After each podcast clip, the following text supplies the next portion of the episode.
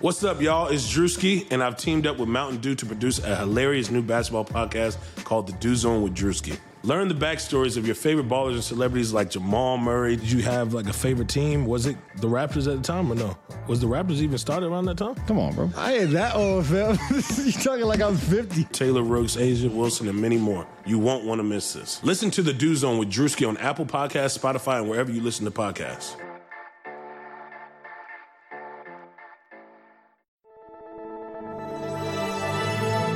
Blue Wire. The Boston Celtics select Jayson Tatum from Duke University. Brown on the break for the Celtics. Goes around the world. Oh, the circus game in a Boston. Uh, Walker for three. Kemba Walker from downtown. Tatum drives down and throws it down. Wow. Rebound. Gordon Hayward for two. Gordon Hayward with a corner crash. No blocked out. What's up, guys? In case you haven't heard, Blue Wire Studios just dropped their first original podcast, Golden Goal. The show gives you 10 minute episodes all about soccer legends and the moments that made them. Whether you're just learning about soccer for the first time or a die-hard fan, this podcast is a great listen for everyone. The final two episodes are live right now, or binge the entire season to learn about your favorite soccer stars. Check out Blue Wire's Golden Goal, available anywhere you listen to podcasts. What's going on, everybody? Welcome back to the Geno Time podcast here on the Blue Wire Podcast Network. We are brought to you by Bet Online. My name is Tom Westerholm, Celtics beat writer for Mass Live. I'm joined by Nicole Yang of the Boston Globe. Nicole, how are you? Pretty good, Tom. I'm meeting up with Celtics team reporter Amanda Pflugrad later tonight to go on a walk with Lil Weezy Dog, Very nice. Danny Very Ainge's. nice. Or I don't know what his relation to Danny is, but Danny is it Ainge's is it Crew's dog? I don't Yeah. know whose dog that is. It's Crew's dog. Okay, yeah, yeah, yeah. Um, But Crew lives with Danny. Got you. Crew yeah. is Danny's youngest son, so they all live together. But I don't know where they are right now. Crew, I hear, is a heck of a basketball player. Plays D three ball, and from what I've gathered, he like he played Division One in Utah, and now he plays at. I'm blanking on the name of At the Boston. Babson. You Babson. can read all about it in the feature I wrote about Crew on the Boston Globe. There you go. Um, we're going to get into a few things today. We are going to start with some kind of big picture questions. Take us away with your uh, your first kind of ten thousand foot view question here. All right, Tom, which Celtic has the most to prove in the bubble? So I'm going with like kind of a generic answer here. I think that it's Jayson Tatum. I think Jayson Tatum needs to prove that this is actually who he is. Before the bubble, he obviously went on this unbelievable streak. He averaged 30 points a game, and you know, in in February, he was the Eastern Conference Player of the Month. He became this like sort of budding superstar. And to be clear, I think that's what he is. I, I mean, I've I've gone on record many times and said that I think that Jayson Tatum is a future superstar. Um, that he's a future top five, top ten player in the league. That being said, he had a fine start to the season, nothing too special. He sort of rounded into all star form as the year went on. And then by February, after the all star game, he spent like a month and a half looking like a superstar. The league shut down, and then everybody talked for four months about how Jayson Tatum is a superstar now. To be clear, I do think he's a superstar, but I think that he has a lot to prove in that he needs to prove that this wasn't just a fluke. This wasn't just a little stretch where he got hot and then the conversation revolved around him for a while. He needs to show that he actually can carry a team.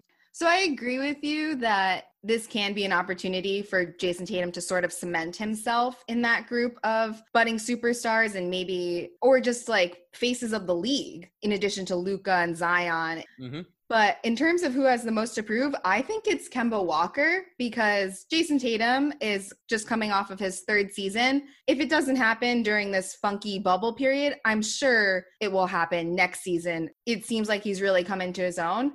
Kemba, on the other hand, is an eight year veteran and he has never really had an opportunity to compete in the playoffs where it really matters. Like the circumstances here are perfectly laid out for Kemba. Like he has an extremely strong supporting cast. Some would argue he's a part of the supporting cast for Jayson Tatum. Yeah. So the stage is there. He's on an Eastern Conference contender. It's like, can he step up though and be like the veteran leader that the team needs?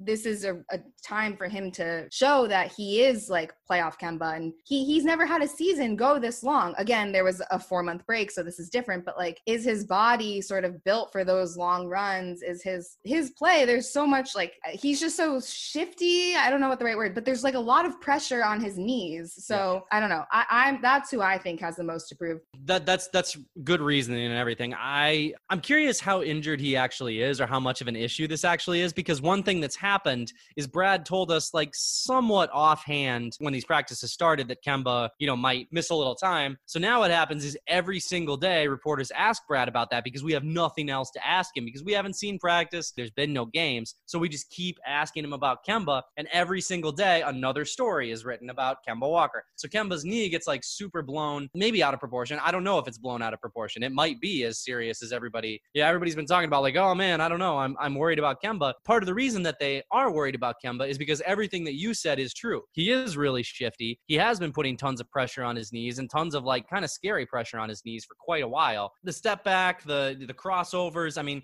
when you freeze frame some I, I, remember i used to freeze frame derrick rose doing like his crossovers. And when that guy would do his crossovers his knees would be like the wrong direction. And you could just tell that there was something wrong there. And kemba's not quite that bad and he's a little more compact than rose was. But there's some of that in there where you can just kind of see that's a lot of pressure that he's putting on there. So i'm with it on that one. I think for me the thing that i'm curious about with tatum the reason i put him over somebody like kemba um, is because he's been streaky. You know he has had these stretches before where he has had really really, good offense. And then he's kind of cooled off a little bit, maybe taking a step back. So that's where I am on that one. Also fair. Next cue. Which Celtic has the most at stake in the bubble? This is a good one. Why don't you go first on this one? This is kind of similar to the first one, but I think it's different in that like Kemba Walker doesn't have anything at stake. He's on a four-year max deal. I mean, maybe reputationally and like legacy-wise for Kemba, he can start thinking about that. But in terms of like the short term and his status of the team, doesn't really matter. I don't know who my final answer here is, but I'm thinking about obviously guys in a contract year, Brad Wanamaker. I guess I would put Tremont Waters in that group.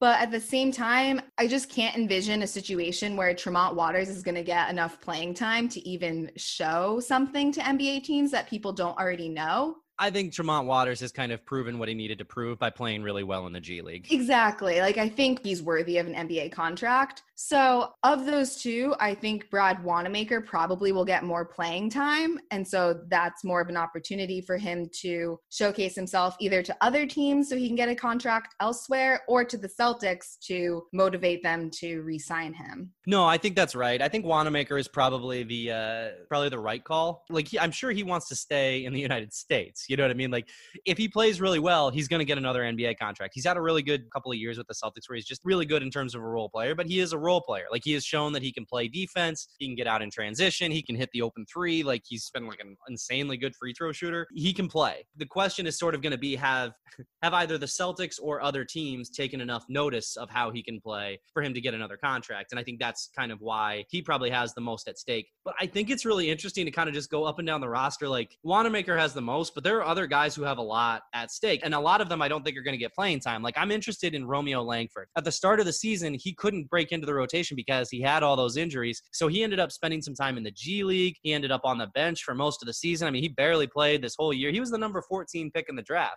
I don't know how Romeo proves himself, but I feel like he's got some stuff at stake here. Not as much as Wanamaker because he's on a four-year deal. He's got time, but like the clock is ticking a little bit for him. You know, he's he's got to show that he can do stuff. And I will say, I think that the actual answer, if you want to get like really technical, is Jayson Tatum. Brad Wanamaker, obviously, like he's he's trying to stay in the league. He's trying to stay in the NBA. Jayson Tatum, and the thing is, he just needs to stay healthy. That's really who's got the most at stake is Jayson Tatum staying healthy because, yeah. again, we're talking about like 140 million dollars here. You know, that's just a health thing, and obviously you're hoping that everybody gets through this healthy. And the other guy I, I would say has something at the very least at stake is uh, Semi or Ojeleye. I think he's going to be a restricted free agent this summer, yes. so he will have. He's kind of determining his value right now. And if the Celtics play the Bucks, he could make himself a lot of money because the Celtics are not going to be the only team that needs somebody who can guard Giannis one on one. That's a very under the radar answer, I think. I mean, obviously Al Horford was way more established by the time he was signed by the Sixers last year, but you would think think that that's part of the reason why they signed Al. And like, one, he was one of the guys in the Eastern Conference that could stop Joel Embiid, and two, he was one of the guys who showed to have any sort of success against Giannis. And Shemi might not be that expensive, especially compared to Al Horford. And the thing about Shemi is that he's just like he's very consistent. Like when you put him on the court, you know what you're going to get. He's going to try real hard. There's so much to be said for that against Giannis because again, we're not saying that Shemi Ojeleye can lock down Giannis. That is a thousand percent not what we are saying. We are saying that Shemi Ojeleye is strong enough to guard him one on one, which matters against Milwaukee's shooters because Milwaukee's whole system is like put a bunch of shooters around Giannis and hope for the best, and it's made them a 60 win team. Like Brad always says, you can't stop Giannis, but you can make it tougher for him, and Shemi does do that. And he's And more importantly, Shemi allows you to make it tougher on Giannis's teammates. Exactly. And I feel like in the past, the concern with having Shemi on the court is he's basically like a non factor offensively. Shemi has shown growth. He actually can knock down three point shots and sort of have a presence on that end of the court, too. uh, as our good friend uh, Jam Packard would say, he's shown a real growth mindset. So, no, yeah, I mean, I cannot stress how important this is to Shemi. He shot 36.7% from three this year. He's going to be in the NBA. That is all he needed to do to be an NBA player, and he did it. Moving on. So we've sort of touched on this one, but does Jayson Tatum's performance in the bubble really matter? So, for me, it depends how you define matter. Let's talk about physics. um, no, I, I think does it matter in terms of like specific performance? Does it matter in terms of money? No. Assuming he comes out of the bubble completely healthy or even a little banged up, he's getting the max. You know, he has earned that. Does it matter in terms of the conversation around the league? Yeah, I think absolutely. Right now, if you ask who are the most promising players in the NBA, like you said, I think there's basically four that anybody would say. They would say Zion, they would say Luka, they would say um, Trae Young, and they would say Jayson Tatum. It's time for Tatum to prove that because one of the reasons that he's in that is because he's had playoff success. Like that's a big part of why he is considered who he is. So it's time to show. You know, it's time to show your playoff success, and it's time to kind of prove everything that you've done this year. Right. No, I agree. I think in terms of his standing with the team, I honestly don't think it matters. Mm. I think the Celtics will still continue to build around him and Jaylen Brown. I think the Celtics will still. I don't have a choice at this point. Anthony Davis is a Laker. I think the Celtics will continue to view him as the best player on the team. That sort of leads us into the last cue, which is does it matter how the Celtics perform in the bubble? And that's probably the highest of the 10,000 feet. So interpret that We're up however to 20,000 feet now. Let's go. you wish. But like, yeah, what do you think?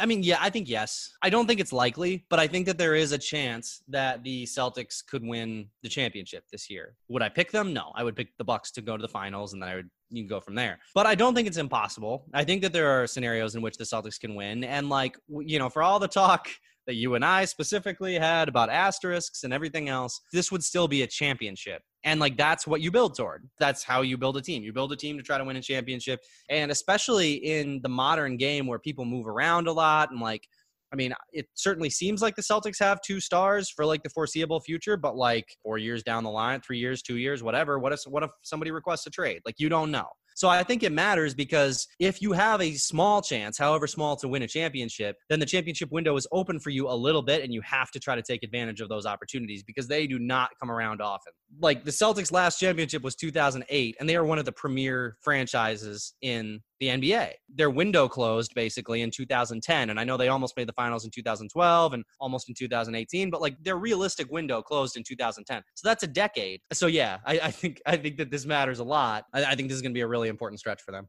Okay, so obviously a championship matters. There's no denying that. Even if it's under these circumstances, a championship means anything to any of these playoff teams right now.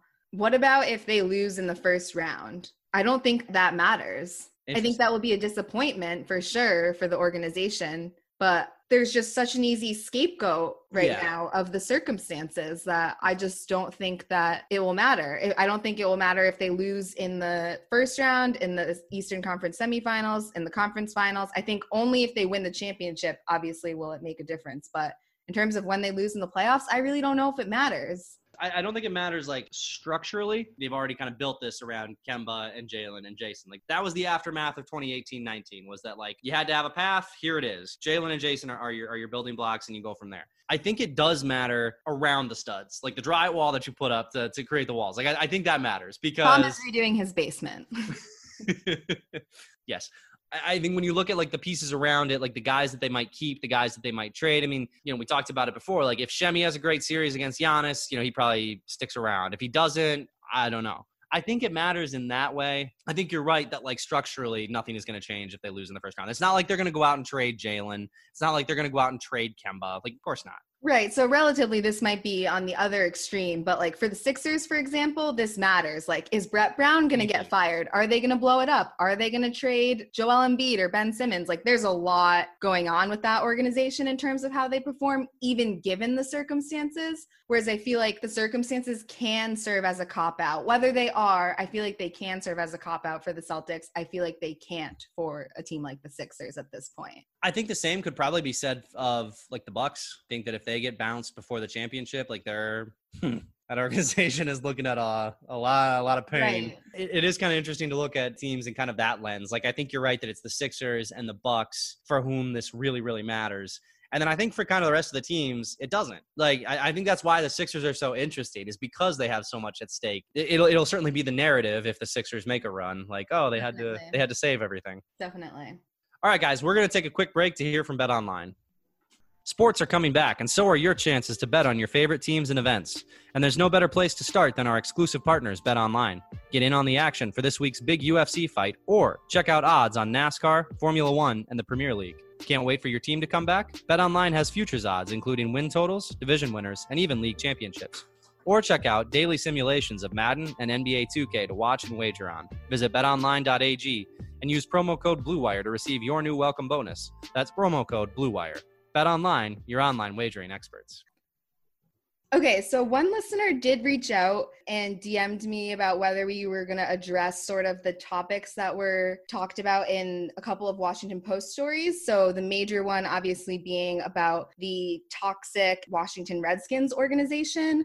And a bunch of women came forward from former employees of the team to media talking about how they were treated by the men in that organization and just it was awful. And one of the people quoted in the stories my good friend nora princiotti. So she had actually told me about this man that she talks about in the story and it's awful. And you have so much respect for these people to go on record and to speak about their experience especially while still reporting on the league Yes. because you don't know how people will react. But it's important to bring light to these issues and i think the sentiment on twitter was sort of obviously everybody is in support of nora and the other women that spoke up but this isn't surprising because so many women have their own stories. So i think i'll share two stories that sort of just capture in my opinion like the bullshit for lack of better word that like women just have to deal with in this industry that i feel like men just it doesn't happen to them at all. So the first one is that one time I was recording, I was taking video of a player, and his father also, I think Tom knows this story, his father also was nearby. And after I was done, he was like, Hey, would you mind sending me that video? Like, that's my son. He introduced himself, and I was like, Oh, yeah, no problem. And so he goes, Do you want my email or my phone number? And getting phone numbers is a whole nother thing as a female journalist and how you go about that. So I was like, this could be a good time to get a player's dad's phone number. He could be a good source. He could be a good interview subject down the line. So I say phone number. He gives out his phone number. And literally before I even sent him the email, he goes, but only text me after 2 a.m. And when you show up, make sure you're wearing something different. And it's like, okay, what am I supposed to say to that? I could call him out, but then it's like he could sour his son against me. If he sours his son against me, his son could sour the locker room against me. Like there's just so many consequences off of that. So what I did was just awkwardly laugh. And that's like usually the response in these situations is like, you are afraid to say something because you don't want to jeopardize any professional opportunities. It just is uncomfortable. So you don't really know how to react in the moment. It's Like, so unexpected. Like, how could you have predicted that something like that would happen? because I have had good interactions with players' dads. So you don't think, you don't expect that's going to happen. And then when it hits you, you're like, oh. And then he continued to be inappropriate for the rest of the evening. And we have since had a few correspondences, and some of them are normal, but I've never gone to him for a story. And I don't know if I will. We'll cross that line if the opportunity ever arises. But it's just like, okay, that happened, sick. For me, like all I want to do is like pursue original stories, like pursue original reporting and be taken seriously. So that's just like frustrating when stuff happens that sort of impedes that for like really no other reason than like you're a young girl. And so the other story that I'll share involves like just the media. And I think this is literally my first week around the team. I remember I was at the garden, like I was meeting everyone for the first time. Like I wasn't a journalism major. This was my first job out of college. And so I didn't really even know who people were in terms of like big names and stuff. Like I feel like people who study journalism know these people because they want to aspire to be them or they've had to do something on them for class. Like I don't really know who anyone is, so I'm still just meeting everyone and this guy who I met briefly during the game DMs me and is like, "What are you doing after this?" And I was like, "Um, just going home. Like, what about you?" And he goes, "Oh, I have to write a story and then hopefully I'm taking you out on a date." And it's like again, what am I supposed to say to that? I don't know who this man is. I don't know what connections he has. I don't know if he's like important on the beat or if he's just like whoever. Regardless, I say like, ha ha, and then obviously do not follow up and leave and we did not interact but then he has continued to send me dms that are just like there are no response that i can really say other than like ha ha. And so you just get this for like existing just for like showing up and you're doing your job which is i think the most frustrating part. In the aftermath of the washington post story a lot of people have spoken up on twitter this quote sort of encompasses it well from someone who works for NFL Network. She said, The truth is that most of us have found ourselves awkwardly laughing off inappropriate comments, bending over backwards to make comfortable a man who just made us uncomfortable. Because you're just afraid of like what they're gonna do because they don't take rejection well. They could like aim to take you down. And then, like, especially as someone who doesn't have much clout, I'm left with like no recourse.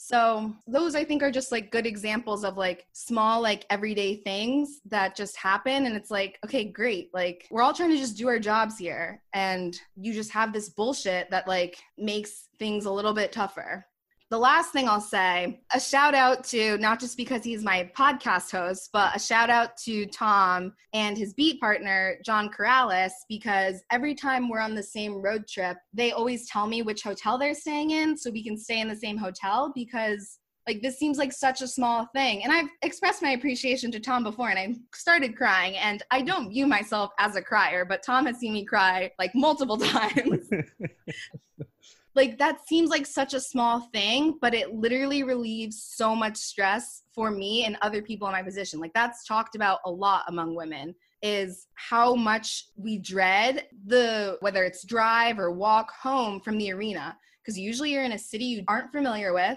getting an uber from an arena is already a process in general in terms of Right. where to go. It's usually after midnight so all the staff is gone and can't direct you so I appreciate like Tom and John because they always tell me where they're staying. They always travel with me to and from the arena. If I'm still finishing my story, they'll wait. It seems like such a small thing, but it makes such a difference. And like Mina Kimes once shared another example of this. Like when you're on an elevator, obviously it's like chivalrous to let the women walk off. But honestly, most often we would prefer that you guys walk off just so we can like have the reassurance that we're not being followed obviously with Mina, she has recognizability at that point too. But like, I feel like most reporters agree with that sentiment. It's much easier, especially if you're traveling alone, to have like that peace of mind you can just go to your room and like nobody is behind you and like we'll take note of your room number, things like that.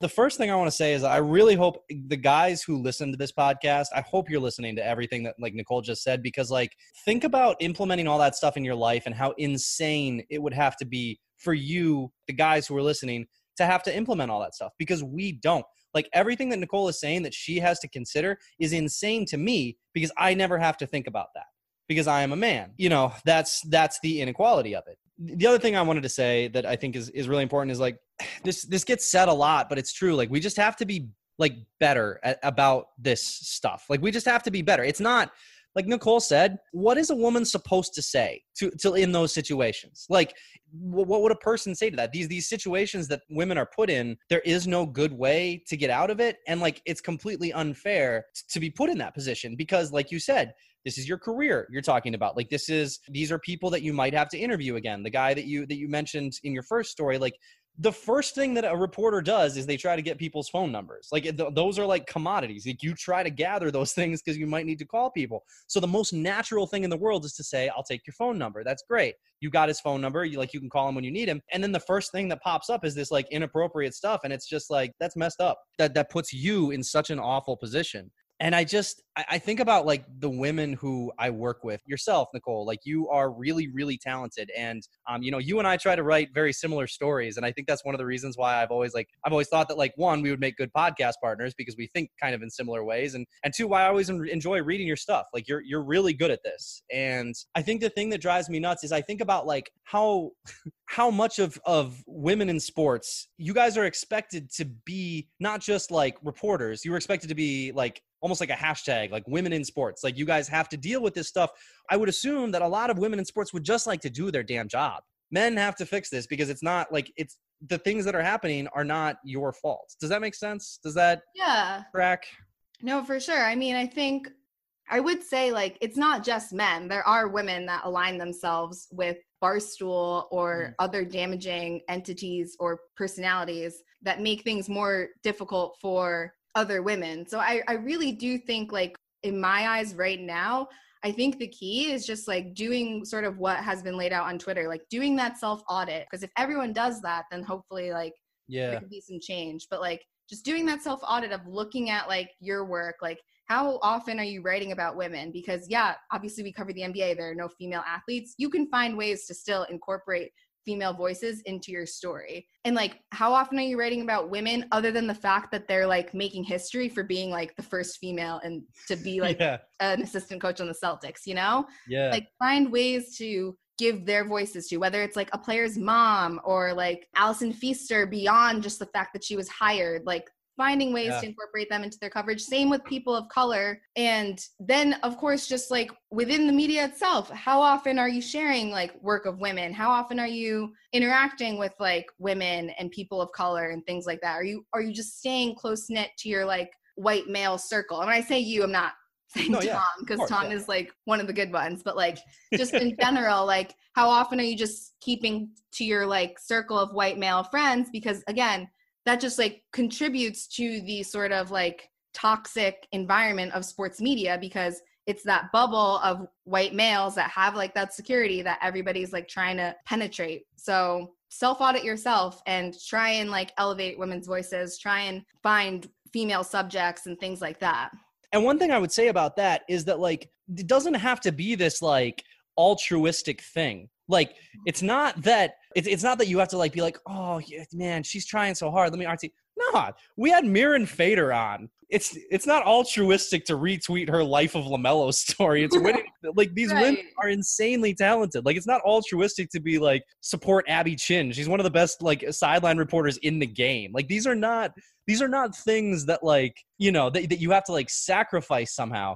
And I would just say too that like it's not altruistic to like to just be like friends with women you know what i mean? Like like nicole is one of my favorite people to have a conversation with in the world and like that's not so i'm not like sacrificing something by doing this do you know what i mean? Like it, it, this isn't something that should be like the guys should look at and be like well, I guess I'll take my vitamins today. It's like, nah, dude, like you could just have like really good friends you have really good conversations with, or you could read really good work by really talented people. And again, this comes back to like what you were saying about like it shouldn't just be like, okay, a woman who's the first to do something. You also shouldn't just like retweet the woman who says, hey, support women. You know what I mean? Like you should be like support it, like just like read their stuff. It's good, I promise. You know, and some of it's bad. That's the same as men. You know what I mean? Like it's the same thing. So it, this doesn't have to be altruism. This doesn't have to be like a a difficult thing. This can be like really good for everyone. So right. Like we know even for this podcast, like we want to make sure we have female guests like Mirin and more. Like we need to make an effort to do that. But it just like you said, it doesn't have to be this like big ordeal. It's just And I would also say that like if, if you're not following them, if you're like, oh, they never come across my timeline, then start following them because their coverage is just as good, if not better. And and then right. you'll get good stuff on your timeline that you want to retweet. Like right. All right, guys. Ordinarily, here we would uh, do our little confidence that the season is going to go on thing. I think we can uh, skip that for now. um, and we'll postpone it till Thursday. We really appreciate you all for listening. And and again, if anybody wants to reach out and wants to wants to get in touch with us, we would love to talk. DM either of us at Nicole C Yang at Tom underscore NBA. We appreciate you all. We appreciate anybody who can leave a, a comment or a review. That stuff really helps us. Thank you guys for listening, and we will talk to you on Thursday.